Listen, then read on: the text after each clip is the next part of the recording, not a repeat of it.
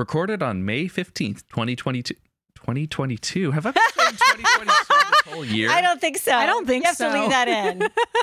Hey, recorded on May 15th, 2023. Hat in the Ring.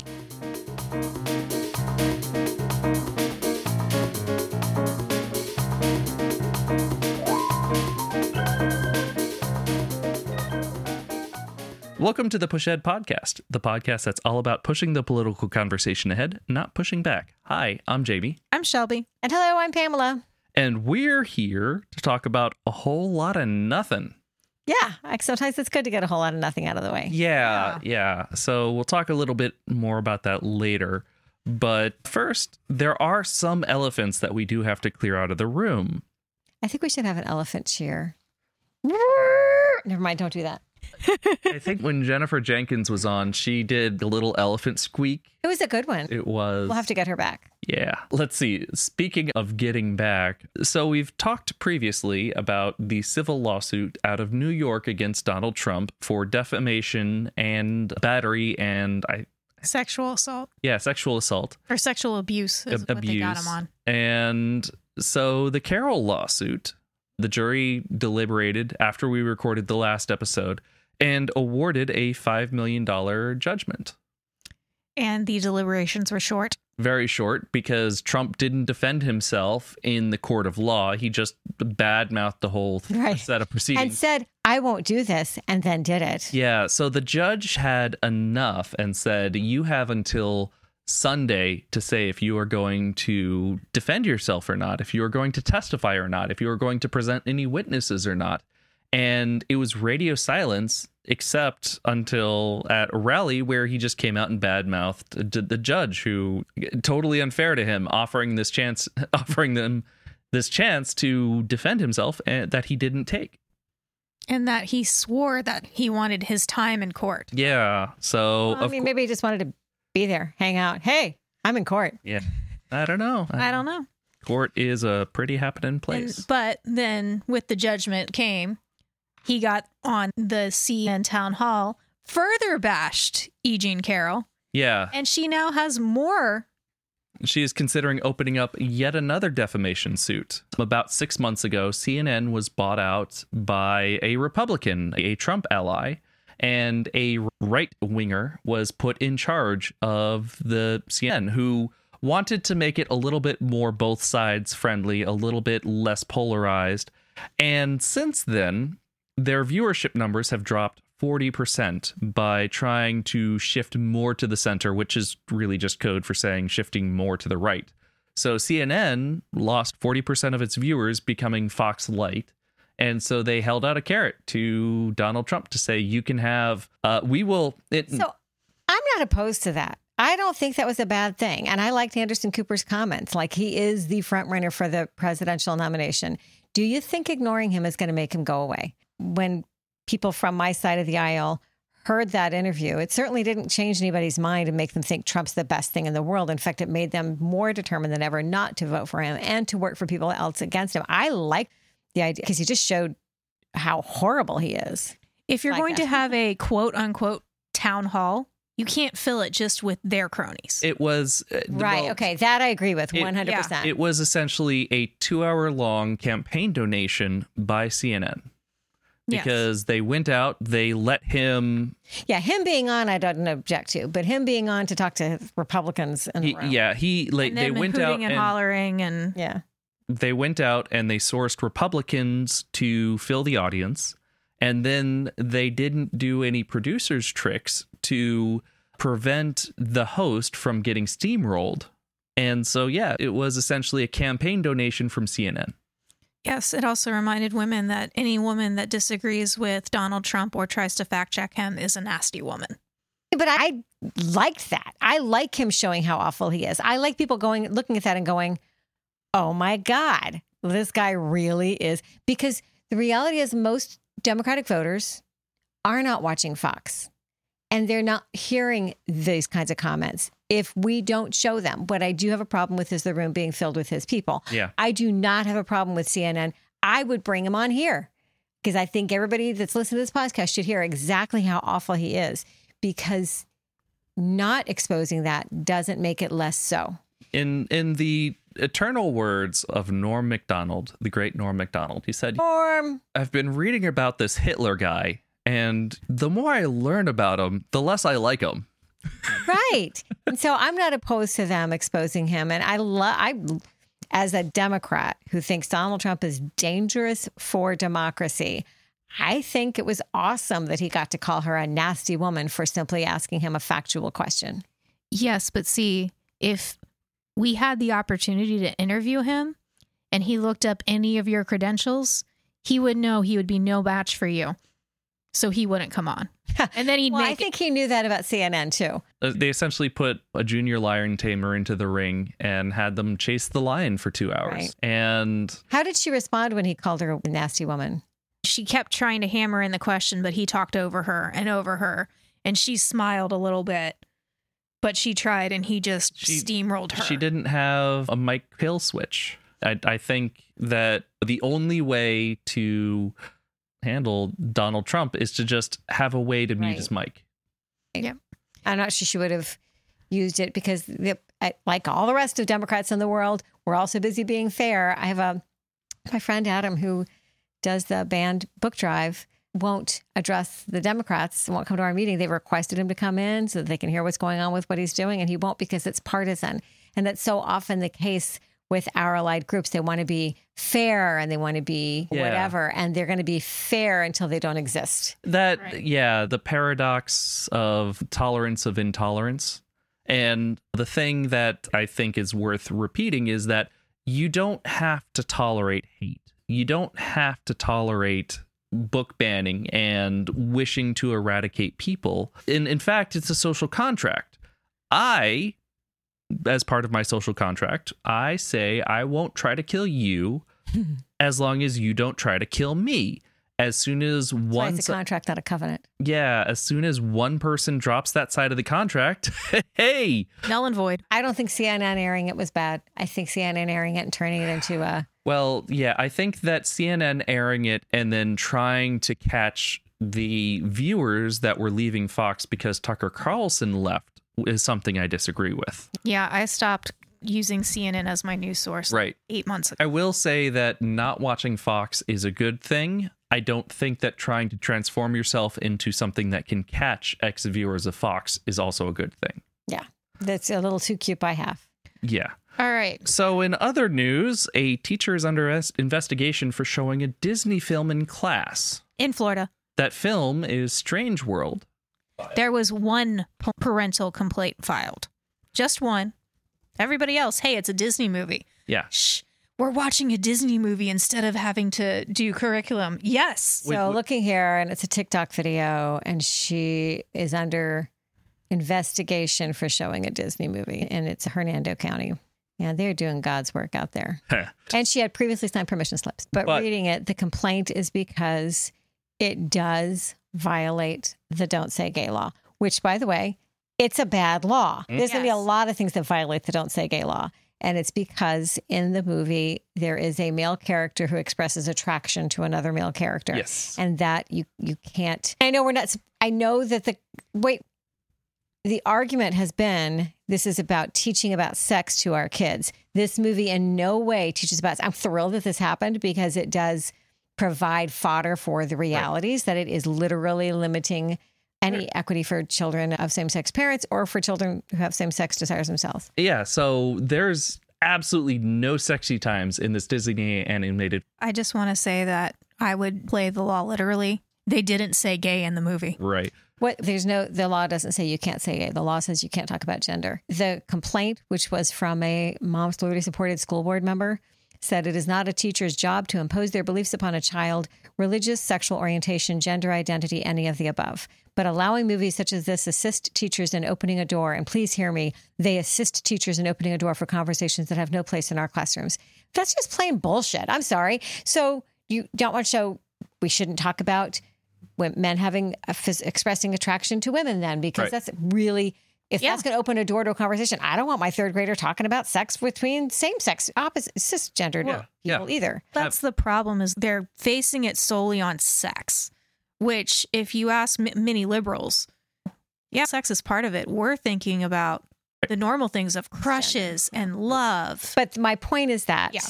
this is not opening a door for a conversation any more than a movie showing Be- Beauty and the Beast. Yeah. Where he, where the two guys are hot after Belle. That's not opening a door for a conversation about sex either. It's just, it's not, it's not opening a door for a conversation about anything It's- except the idea that true love transcends all. A teacher is suspended for showing a Disney movie because somebody's uncomfortable with the fact that a person shows an attraction for another. And you miss the whole point of the movie, which is sometimes you have to evolve your thinking. Republicans are missing the point. Name a more iconic duo. Oh, I got one. DeSantis and falling polling numbers. Ah. Ooh. Yeah. So his horrible laws are causing his points to drop in the national polls as he's drawing more and more attention and going on a global escapade and touring states that aren't Florida. And- yeah, he's drawing a lot of attention and surprise, it's not going well for him. Except we could probably maybe expect an announcement soon because I think he's about to sign the law that allows him to run for president and not resign. I think that's part of what he's waiting for. I also think there were a lot of trial balloons. Yeah. And I think, from what I understand, he's shaking up his team a little bit because he's, of course, it's never his fault. It's just like Trump, it was never Trump's fault. So the team is reevaluating. I saw today that his press secretary resigned. Thank God.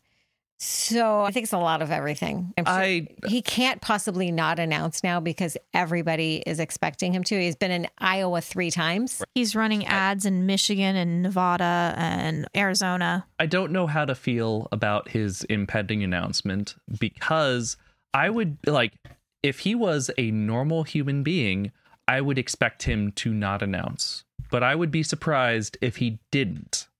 I think he's going to announce. Yeah, I think he has to. I think that he has his mind set on it because he just signed in the abortion law recently. So he's still making pl- he's hurting Floridians for his own personal gain in a way that couldn't possibly benefit him in any other way unless he was about to announce for the presidency. He just wants to take on the alpha dog. He just, it's like all the animal fighting where you got I think he really thinks he's good be, would be the president. I really thinks that he. I don't think he cares about even taking Trump on. I think he just wants to be the big dog in the room. Period. That's very much uh, yeah, everything that he's done his whole life has been setting him up for needing to be the big guy. And somebody told him you should run for president, and he believed him. The irony, he got the Catholic vote by signing an abortion ban. But I'm going to tell you, as a Catholic, the pro life stance from the Catholic Church is from conception to natural death. And the major movement for decades was capital punishment. yes. And Ron DeSantis is, he's popping, he's signing death warrant, not just death warrant, he's signing execution orders. Yeah. Like I pop popcorn. And also, he signed a law recently that made it easier to The put people easiest in the country. Yeah. Yeah. So he signed the law that said it no longer takes a unified jury. Now they can get by with what an Eight, eight. eight, out, eight out of 12 Yeah. jurors. If eight out of 12 jurors say death penalty, then that will be applied. And they've added the list of crimes that can that for which the death penalty be considered. And he's held three executions, I think, in a month. He's on a, he's just, I don't know, he's got his quota. Got to get my quotas. And it's so funny because I swear people think Democrats, you can't be a Democrat unless you've had your fair share of abortions. Not true. but I really think he thinks you can't be a president unless you've had your fair share of executions. Making Florida the most pro death state in the country. Even taking the fact that we know an abortion ban will kill people, even taking that out of the equation, the capital punishment and the expansion of capital punishment and the racing to get executions done. It's he's trying to do more execution. I think he's probably trying to match rocket launches. I can have an execution for every rocket launch that goes off He wishes. and it's doing quietly. But if you follow like the Orlando Sentinel, they just did a story on this and they actually dug deep because there was a conversation with the National Bishops Council for the Catholic Church as to whether Joe Biden could continue to receive the Eucharist as a communion, as a pro choice Right. person. I'm just going to tell you like, somebody can support pro choice legislation and not say you must have an abortion. You cannot sign an execution without saying you must be dead. That is Yeah. Clearly what that is. Yeah. You are putting someone to death Yeah. in an unnatural manner. Shout out to the Orlando Sentinel, Scott, Scott Maxwell. You rock. Yeah. He's the one that wrote that article. So his numbers are plummeting. I think What? he was in, at parity with Trump. And now, two weeks ago, he was 10 points behind. And now there were some polls putting him at 15 points behind. I thought the biggest was 36 points behind. But here's his ego and his narcissistic pattern.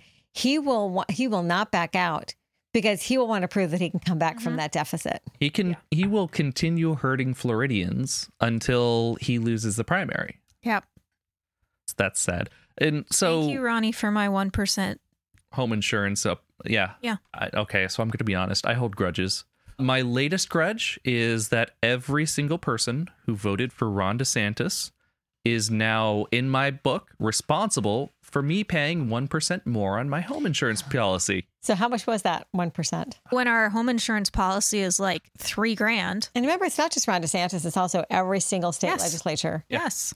Yeah.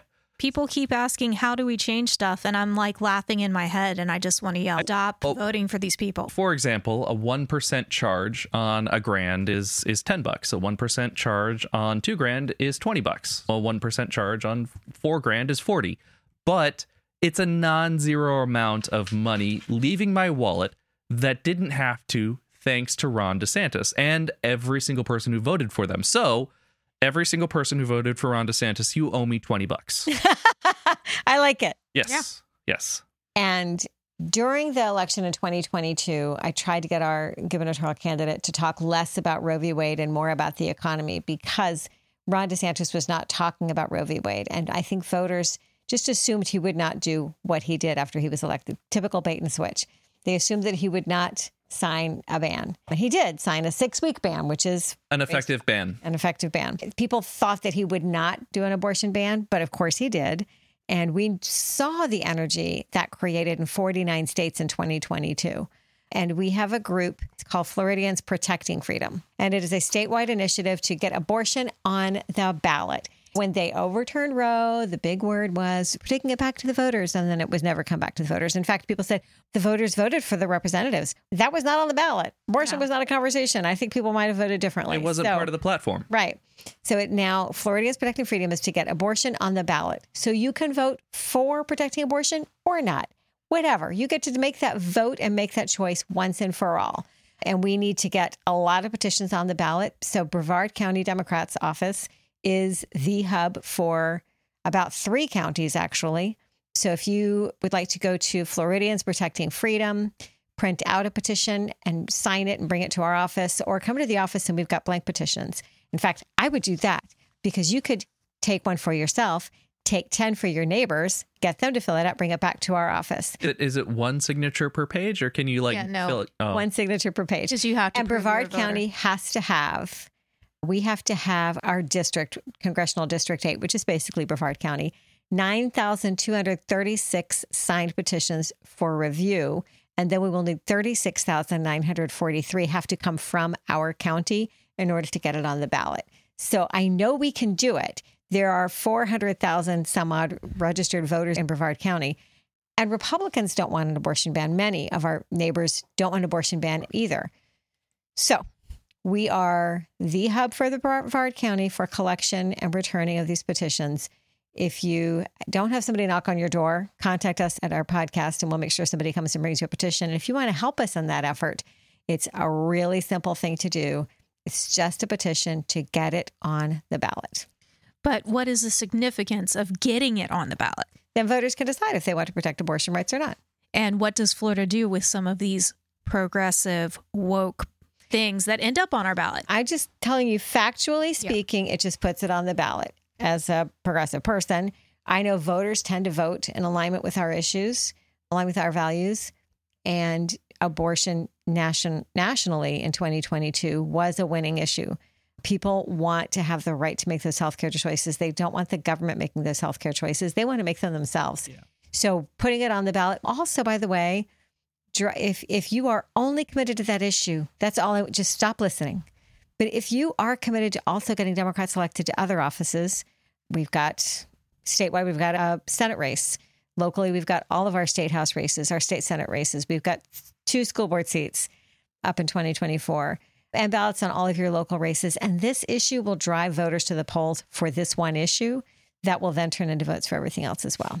And it's worth reminding people the Republicans, I believe, what, 10, 15 years ago, were all up in arms about death panels. And let's be honest here that women's lives are put at risk due to pregnancy Right. complications. And so the panels that are currently manned by our conservative friends who say, no, you can't get this life saving medical procedure, that is a death panel.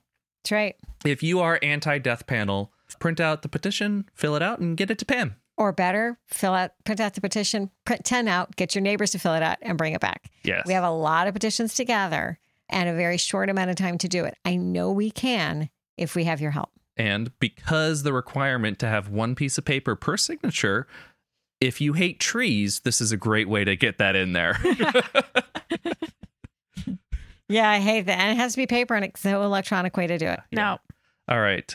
So the primary is a little bit interesting. Trump is still the front runner. The Democrats, I believe that a couple of people have come out of the sides probably to start selling books or get their agenda on the platform. Yeah, but we have a sitting president, so Yeah. they're not getting anywhere. So the primary polling is interesting because a couple weeks ago it was the front runner was Trump and then DeSantis was falling further and further behind. And Pence and Haley were down in the single digits, but recently a Republican contender who claims to be Trump without the baggage, a millionaire billionaire, I believe what is his name? Vivek The venture capitalist Yeah. and woke Inc. author, yeah, Yeah. my oh, Vivek Ramaswamy. Ramaswamy. There we go. Yeah, Rolls right off the tongue. Yeah. Yes. So the uh, essentially he's positioning himself as Trump light. He is positioning himself as what the Republican Party thought that they wanted, which was Trump without the baggage. He has Trump's views. He claims to have Trump's business acumen because he's very wealthy. And Vivek Ramaswamy? Yeah, good job. Okay. Yeah. Ramaswamy. Ramaswamy. I'm just Ramaswamy. going to call him Vivek. Vivek, yes. He is throwing his hat in the ring and he has already caught up to Mike Pence. He actually put his hat in the ring in February, according to this, and I'd never heard of him. But then, shockingly, I'm not following the Republican process. So he's caught up to Mike Pence. He's caught up to Mike Pence, so I bring him up because people are starting to say that he might be the dark horse to take out DeSantis. And Trump might take out Trump with all of his political problems. Once he shows up in an orange jumpsuit that is more orange than his complexion, the voters may turn off of him. I don't know. I still worry. I really worry about that. I think he shows up in an orange jumpsuit and people go to war. Right. Yeah. I didn't. Yeah. So I, but essentially, there's been two strategies that I've heard, which is the Trump without the baggage strategy, which is what people He's only 37. right, which is what people thought He's younger that than me. DeSantis was. And he, where DeSantis was trying to be Trumpier without the baggage because DeSantis hasn't had a lot of scandals, but he's just not a likable guy. And so I could see the old school GOP, we need Trump without Trump, a strategist pivot, pivoting to Vivek. Meanwhile, Liz Cheney is up there in the Northeast, actually running ads in, I believe, like New Hampshire and Vermont, trying to enact what's going to be called a one two punch strategy, where essentially you need someone to go toe to toe with Trump and take his abuse and take his image hit. And then you need someone to come up behind them. And once they've done battle, they're not going to get the votes. And so all of that favorable goodwill is going to come up on the person behind them. And so I'm not sure if Vivek here is the the two portion of the one two punch, or if he's just trying to be Trump without Trump, or if he's just another guy looking to sell a whole bunch of books using political fundraising money. He's billionaire, made it in biotech. Yep. Yeah. Nothing shady there. no. And when I said I wanted my generation to take over, I wanted the ones that actually have empathy. Yeah. So the GOP primaries are chugging along. I absolutely can't stand the horse race political commentary where, you know, people where it's treated like a zero sum game. One person has to gain in order for one person to gain, someone else has to lose. But there's no other way to show the Republican primary because that's And it their comes down to math. Yeah. It's always math. Yeah. And yeah. so much changes between now in May and January when they actually have the primary. Yeah. If you remember at this point in time in 2015, people were still laughing at Donald Trump. Jeb. we're still laughing at him now, but in a different way. no, now we're crying. We are. Yes. 'Cause- Yeah, because the thing is that some things you have to laugh or else you're going to cry. Yeah. And He has been He's only been going after one person, which is DeSantis, which is great because he makes my job easier. Yeah. Yeah. All right. And the final elephant I don't want to call by name. We now are at the point where mass shootings are happening daily. It used to be the weekly mass shootings, and now it's today's mass shooting. Yeah. So now when somebody says, "Did you hear about this shooting?" the answer Yeah. is which one? Yeah, which one? Yeah. Today's yesterday. And so this is an epidemic. It's like people falling ill with COVID, except that we could vote to abolish COVID. I still like the hammer reference. I'm still going to take the hammer away from somebody yeah. that's hurting people with a hammer. Yeah. It could be the person that's doing it, but I'm still taking the hammer. Well, and not even just mass shootings. There were two shootings here in Melbourne Yes. yesterday or this weekend. It's just it's it is an epidemic that beyond imagination, and we are the people say, "Oh, it's mental illness." I don't No. know. Every country in the world has people that struggle with mental illness. Only one has what we have. It's an infection of the political system. Yeah. And until the political system purges itself and heals, it's going to continue to be an epidemic, a disease. Yep. And then on that route, because the mass shootings that make the most in news, especially where was the guy from? It was a Texas, right? Someone's basement, his mom's basement. yes. But the last one that they proved I'm okay. So let's had just stop rightly- right here. Yeah. We're sit- doing it again. Which one? Which guy? Which Yeah. shooting? The last one? the one before that? Yeah. Which one was the Yeah. last one? so, Where they I- found the skinhead with neo-Nazi Oh, yeah, yeah. paraphernalia. which one? Exactly. Yeah. So uh, rather than dive into this fact that we are that we are in danger of having mass shootings fall out of the news cycle the same way car accidents do because entire families can be killed in a car accident every day on the roads and it's so commonplace it doesn't even make the news cycle that we're in danger of having that happen with gun violence. And now we're in danger. We've got someone who shot somebody up in Ohio because he thought it, they were a Democrat. We had a gentleman shoot up a whole family because they told him not to shoot his gun. Yeah. Well, Ask even them here not to shoot locally, Yeah. we have our state representative that so many people think is just great, Tyler Royce from State um, Representative State District 30, who is still trying to get the legal age to purchase a long gun down to 18. It was 18 after Parkland. The state, our Republican-led state legislators responded appropriately and raised the age to 21, and he's trying to get it lowered to 18 again. That's his bill that he sponsored. Yeah. So rather than But- address this issue 18-year-olds are in school. rather than address this issue and head on and say it's a matter of political will. If there's enough political will to get rid of this issue, we will get rid of it. Until then, vote with your heart.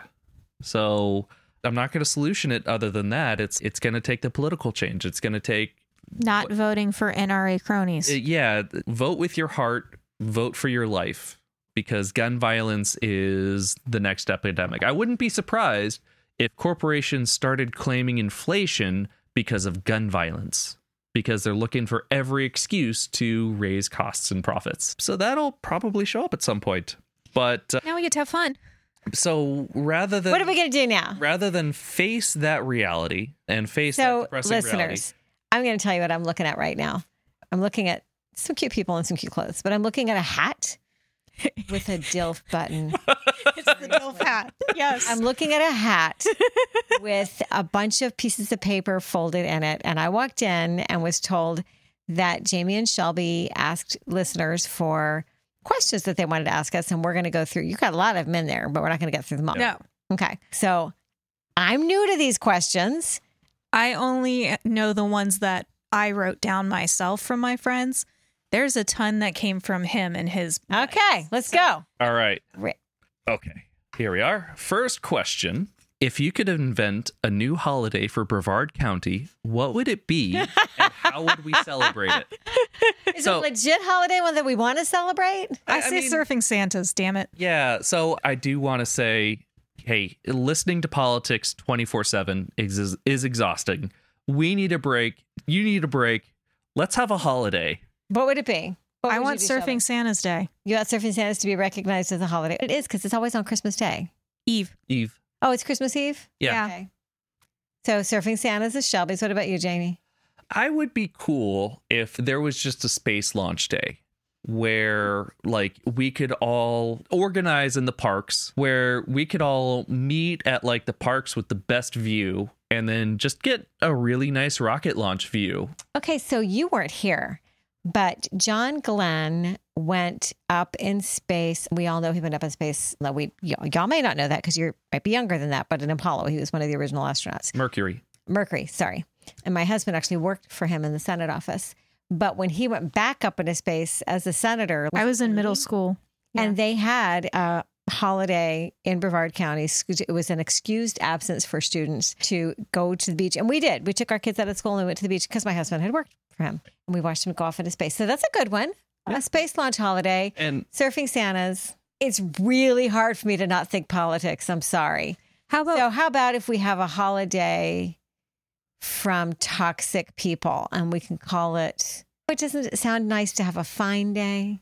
We would have a fine day. oh no. A fine day when And- we have an absence of toxic people. And on this very fine day, there would be, I don't know, some sort of health awareness where multiple chins could be Yeah. Yeah. raising awareness. And we just, of- nobody posts anything mean on social media. Yeah. Nobody calls anybody a whore. Yeah. It's just like all those things are like you're forbidden. Hasidic Jews who are forbidden to drive on the Sabbath will be forbidden to use social media to bully anybody on this fine day. There's my holiday. there There you you go. go. There you go. It's a great one. All right. Okay, I'm going to pull one out. Yep. Ah, How do you, s- I did not cheat. Yours was fun. Oh, How do you see the future of politics in Brevard County unfolding over the next decade? I'll take that one because that's actually been my thought, right? When I took on the role as the chair of the Democrats, I think historically Democrats are very short sighted. We've got this election cycle and then we get to go back. And I do intend to go back to my life after this election cycle, but I'm very carefully putting in place already. Now, my term is up in November of 2024 and coincident with the presidential election. I'm already putting in place people that I know right. are working with me now so they can learn the bureaucracy and the crap and then they can lead this county continuing. So I see over the next 10 years because we're very continuously and gently reminding voters that they agree with us on all of our issues. And we keep getting Democrats elected in municipal offices and having them serve their community without, I don't know, being arrested for felony cocaine possession. It's a pretty low bar. And that they will then be, and actually, my thought was we'd be winning a partisan seat like county commission by 2032, which is the decade. And I actually think we're going to win at least one. We could win three next year, 2024. Yeah. So I believe we'll have some, I believe we'll have some parity in representation. Voters are going to be harder because the climate is just so un, unwelcoming to people who are not fascists. I'm going to choose hope in 2028. Millennials and Zennials will take over the boomers, and we will have a younger voting bloc.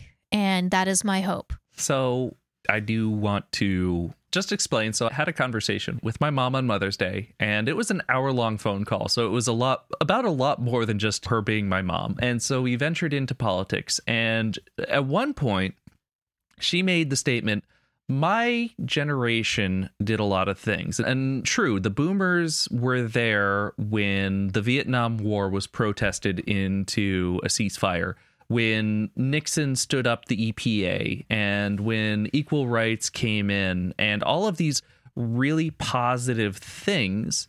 And so she was like, But your generation doesn't vote. And I had to correct her.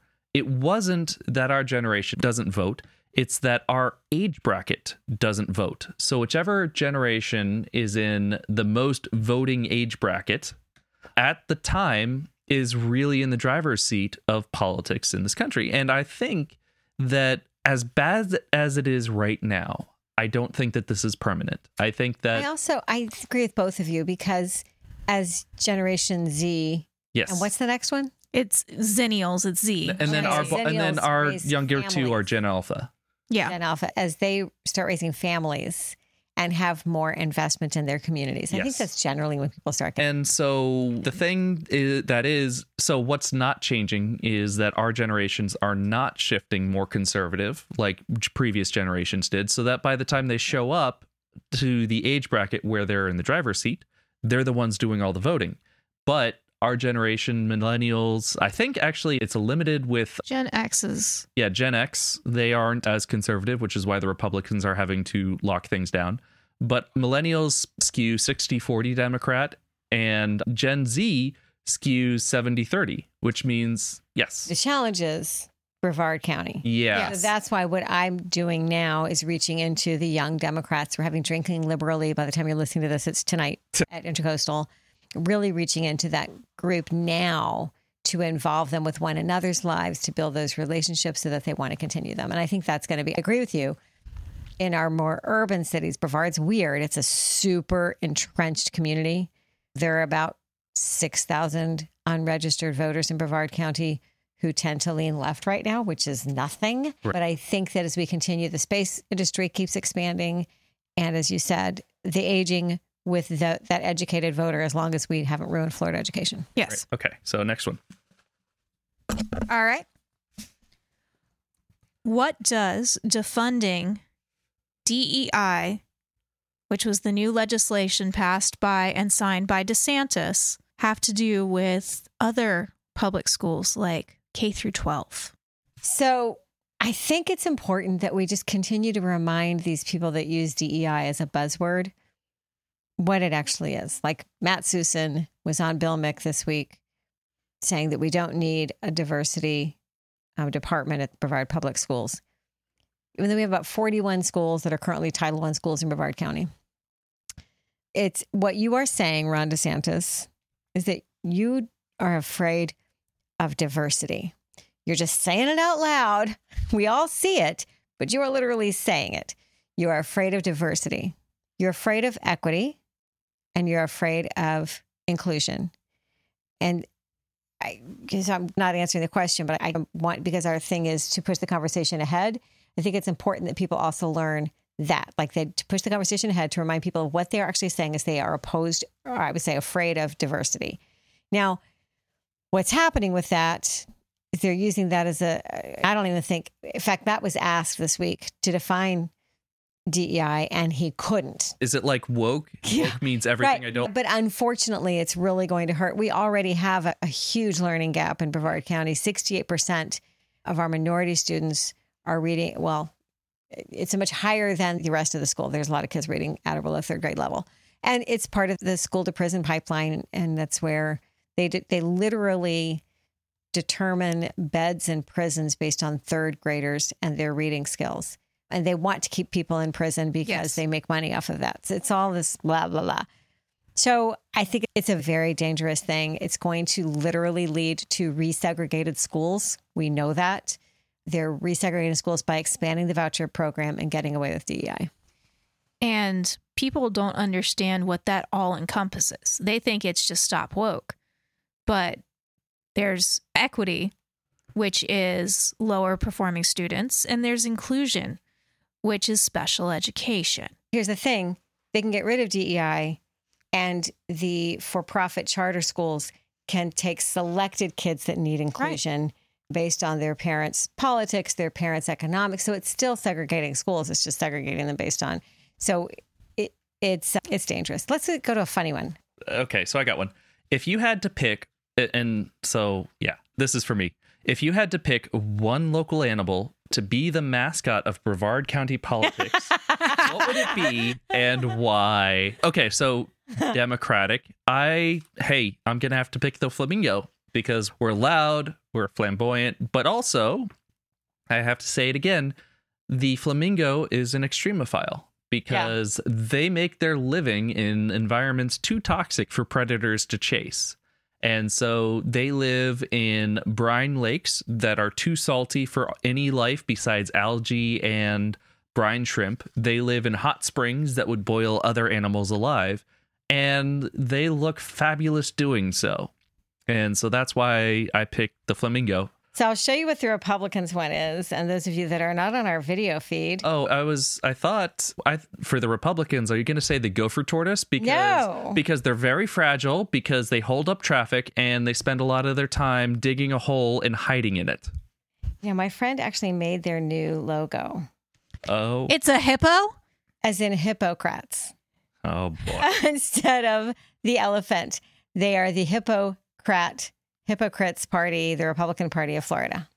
Yeah. Which is funny because going back to an earlier point, hippos kill a lot more people than you Yeah. think. Hippos are the number one most dangerous animal in Africa. Yeah, and that I don't know if you've been to Africa or not, or if you've read about it, but they do have other dangerous animals like lions and well, Mambas. Yeah, I was gonna say lions and tigers and bears, but Oh my! yeah, but that's only what two for three. Two for three. Yeah, it's only in in You can, you can do Asia yeah, but with uh, lions, tigers, and bears. So yeah, because but essentially, you know, when the hippo is the most dangerous animal, it's yeah, no, because it charges at anything that encroaches on its turf and it spends a lot of time wallowing in mud.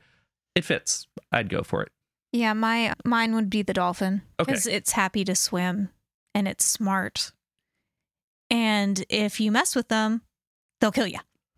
and they'll defend people. Yes. They defend their not just people, but they defend people against the they defend living things against the most dangerous sharks in the world. Yes. But I like the flamingo. That's our thing too. Yeah. I think we can all agree. Yep. Yep. Yes. Even if we do dolphins and hippos, I like the flamingo. All right. All right. I got a funny one.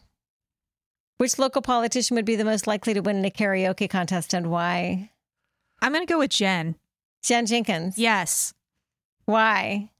Because she's a delight to watch. And I think she would let her hair down just a tiny bit more and it would be hilarious. And I would want to be drinking at that. Sh- She seems like what is the what's the song? Okay, so it's just a small At a town. midnight girl. train Yeah. anywhere. Yeah. She, w- I, she strikes me as someone who would belt that out with every so inch of her. I will tell you, I have spent some time with Jennifer Jenkins. We've roomed together. I don't think I've ever heard her sing. Oh no, Mm. that's not true. She sang "Happy Birthday" to me. Mm, She actually has a lovely voice, and you're right. She would be hilarious in karaoke Yes. because she also, even if she weren't drinking, she would just if she's doing karaoke, she knows it's silly. Yeah. and there's nobody that can embrace silly, especially no politician who are always so buttoned up more than Jennifer Jenkins. I agree with that. I think that's a good vote. Okay, okay. Insider baseball. Who would be the runner-up? Dan McDowell. He's a city councilman from West Melbourne, and he works really hard, but also is great at garnering positive attention. Everybody in the room always likes him. Yeah. Okay. So you heard it here first. Number one spot, Jennifer Jenkins. Number two karaoke trophy goes to Dan. There you go. There we go. All I know is it's not me. Although I will tell you my favorite karaoke story. I did karaoke once. It was at when I was in retail, and it was this state meeting of all of the store managers in my company, and we were in Orlando, and we went to the Mercado at the time, which was had Julian Pianist Night karaoke. And this the store manager from the Merritt Island store said she wanted to do karaoke. I'm like, look, if we are going to do karaoke, we cannot take ourselves seriously. So we picked a Carpenter song, and then no, this was not in the 70s. I'm not that old. It was the 90s. And we had choreography to it. So it was, I'm on the top of the world looking down on creation, and the only explanation. They're laughing because they're saying that, that it was hilarious. And the DJ himself like burst out laughing when we got to that chorus and started doing this Yeah. choreography. He's like, choreography. It was great. So there's my karaoke That's song. what I would think Jen would put on a show. Yeah. She would be fun. If she's going to do it at all, she would just embrace the silly. Yeah. Yes. Speaking of, of Jennifer Jenkins, while we're here on the topic, Yeah, I heard there was a question. so Yes. This is from Ellie. yeah, Hey, Ellie. hi Ellie. So there's news articles about Jennifer Jenkins, not just how she's being beat up by fellow school board members. But her future aspirations. Yeah. Didn't it go national? We will say, yeah, we'll, I'll say that the Washington Examiner did a story. Jennifer has always been really clear that she was not going to run for school board for a second. And I'll just tell you even more history. When I first met her at Starbucks that summer, and she just, she was a fairly quiet speech pathologist whose husband was a teacher, and she got tired of teachers being treated with no respect. And she wanted to run for the school board. I think what she wanted to do was she thought she could achieve a whole lot of good for teachers in four years and then go back to her profession in the schools. She wanted to get teachers better paid and make sure they never had to hold a gun. And then COVID happened, and she thought maybe we should do what we can to keep them alive. And then Randy Fine happened, and then Mindy Gibson happened, and then, and she started realizing how really, like, she is one of the smartest people I've ever met, can think on her feet. And she, understands the national ramifications of bad GOP politics and politicians, and realize that our state doesn't have a an obvious candidate to take on Rick Scott. People were coming to Jennifer and saying, "Would you consider running against the U.S. Senate?" And I, and people keep asking her that, and I'll tell you that she would consider anything. She would probably say that if she run here herself, and we'll have her on next time. She would definitely consider it. She knows that he is dangerous for Floridians and for the country, and she's not going to allow that to go unchallenged. Now, my personal opinion, my opinion of Jennifer Jenkins, and obviously it's biased. She is the antithetical, the antithesis to Rick Scott. One thing she doesn't look like a Skeletor. That was going Okay. to be my next question was what is your favorite Rick Scott nickname? I call him Voldemort. Uh, but he's older, white man trying to dictate health decisions for younger women. So he's an old white dude obsessed with things that he shouldn't be thinking about who made money off of senior citizens by bilking them for Medicare fraud, who bought his seat, spent $83 million to win his Senate seat, and barely eked it out against Bill Nelson. Bill Nelson, who didn't raise a fraction of that. So she is none of that. She's not a millionaire. She's never stolen anything from anybody. She did once take a cookie from me. Oh. So does it count though? Because she told me. so she is the smartest person in the room. A debate between her and Rick Scott would be worth selling tickets to because she can think on her feet and he is incapable of that. And part of his 11 point plan is the further destruction of public education, further limiting abortion rights on a federal level. So I think she would be a great candidate. Is it probable that she could beat him?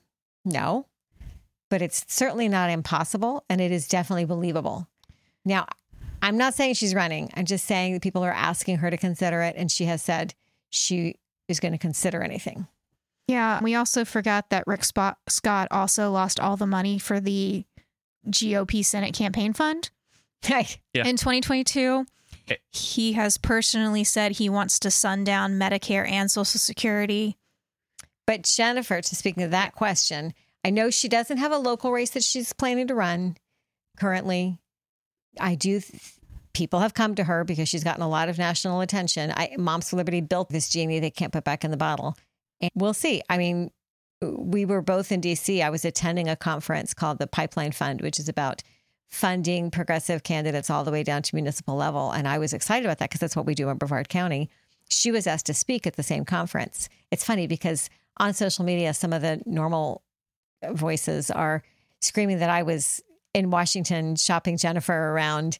She was there with Brevard Democrats, by the way. I am now all of Brevard Democrats, and uh, and that's why she wasn't at the school board meeting. I'm like, well, I didn't go till Wednesday. I don't know what to tell you. She was she did call into the school board meeting because she was and she was presenting at that conference, but we weren't anyway. I went on to Wednesday, and there were people asking for time to just talk about it.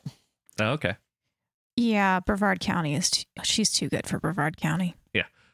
So we have one final question left. What's that? Whose turn is it? Is it mine? I think Yes, it might be- is. okay. All right. If Brevard County's politics were a movie, who would be the protagonist and antagonist? Jennifer Jenkins, Randy Fine. This is so easy though, and I think that's just that's just now. There's always one. 2016, before Jennifer Jenkins was Jennifer Jenkins, it was David Isnardi and the city of Palm Bay. Mhm. It was Wayne Ivey, who, by the way, is like being super quiet these days, which makes you wonder what he's doing that's bad. His and of actually, Wayne sucked. Ivey and Randy Fine are opponents. Right. Yes, but which one do we want to be the But protagonist? from a movie standpoint, Jennifer Jenkins and Randy Fine would make a great movie. It would It- be hilarious. It would be because Jennifer Jenkins She'd be played by who's a young Tina Fey?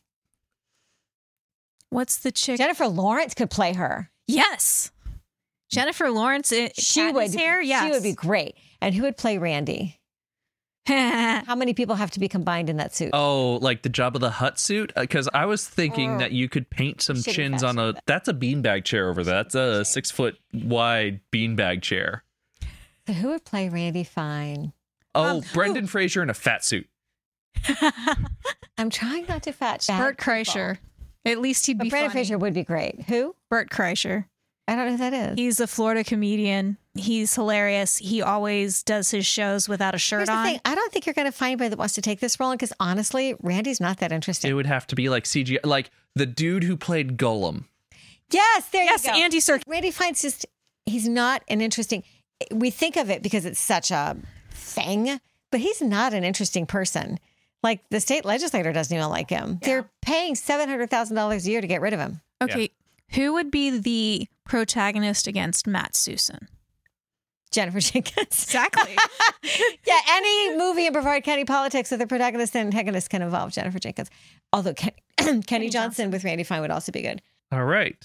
So we hope you had some fun with this. We had some serious questions. We had some fun questions. Send your questions our way to push. yeah, if we didn't answer your question, it's because we don't have it. Yeah. So we don't have your question. Send it to us at pushaheadpod at gmail.com. We'll just save them up until politics get too overwhelming and too silly and we just need to take a break. There you go.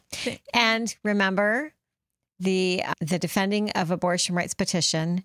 You can just come by the Brevard Dems office. There's somebody there Monday through Friday, 10 to 2, or go to our website. You can find the time that you can actually join us in our efforts to get to go door to door and get them signed, brevarddems.org. and this is an actual thing you can do to help out all the women of Florida. That's right. And tonight, if you listen to this on Friday and not waiting until Saturday, then tonight we're doing Drinking Liberally at Intracoastal Brewery in Eau Gallie Arts District. We had a lot of fun with it last month. And next month, we're going to be up in the northern part of the county, up at Playa Linda, I think. So, not Playa Linda, we're going to be in uh, Cape Canaveral. So, I look forward to seeing you. If you're, listen- if you're listening to this, then you come tell me that you heard about it on the pod and I'll buy you beer. There you wow. Unless you're underage, then I'll buy you something else. Wow. go. Sherry Temple. What is it? Shirley, Shirley Temple. Temple. A brew- uh, yeah. Yep. We'll get you something. All right. All right. Also, yeah, this week was a little too heavy for me to do a newsletter. But when big news that we need to talk about and we want to talk about in between episodes, we do have a newsletter and we will cover big news.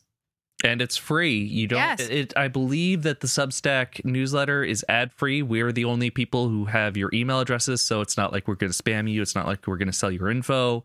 We just want you to be plugged in and connected. And if that sounds interesting to you, go to It is pushaheadpodcast.substack.com. Substack. S U B S T A C K. You can also subscribe to the Brevard Democrats newsletter, which goes out once a month. Again, unless there's emergencies, and that's brevarddems.org. Just go click to join, get our newsletter. See, we're still trying to save this county. And with Pam and her plan, I think we will one day. Yeah, yeah. Uh, the, join the winning side. That's right. Get it on it early. Come to, come to the light side. We also have cookies. All right. Thanks, Thanks. guys. Bye. Bye. Bye.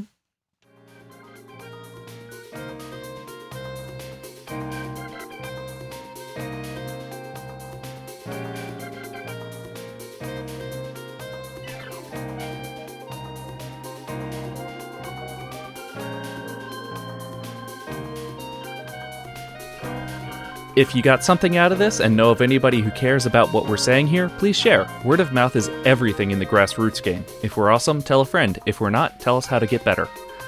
This has been another episode of the Push Ahead podcast. Please reach out to us via Twitter at push underscore ahead or subscribe to our podcast in your podcatcher of choice.